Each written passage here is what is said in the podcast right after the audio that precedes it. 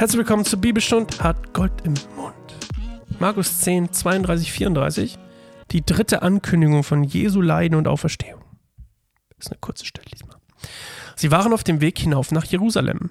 Jesus ging voran. Unruhe hatte die Jünger ergriffen und auch die anderen, die mitgingen, hatten Angst.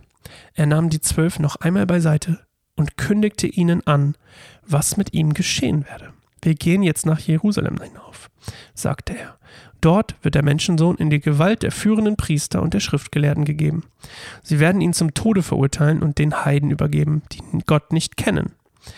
Die werden ihren Spott mit ihm treiben, ihn anspucken, auspeitschen und schließlich töten.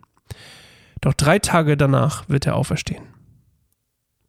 Das wird heute eine ganz kurze Folge für euch. Es ist eigentlich alles gesagt. Jesus sagt so absolut deutlich wie sonst noch nie, was passieren wird mit ihm so deutlich, dass die Jünger es eigentlich nicht mehr ignorieren können. Und diesmal steht ja auch nicht, dass sie es ignorieren, ne? Diesmal steht es nicht.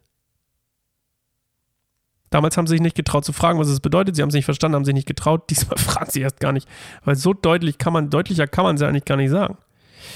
Jo, das alles wird mir passieren. Angespuckt, Spott treiben, auspeitschen, töten. Danach auferstehen. Zack. Das war's für heute, mehr habe ich nicht. Jesus weiß, wusste 100%, was mit ihm passieren wird, wenn, wenn er nach Jerusalem kommt. Und deswegen ist da auch so eine Stimmung. Dann lasst mich euch daran erinnern, es gibt so etwas wie geistliche Atmosphäre. Und das war sicherlich Teil davon. Es gibt sie. Es gibt eine geistliche Atmosphäre, eine unsichtbare Welt, die, ist, die existiert. Was für ein Schlusswort. Bis morgen. Ciao.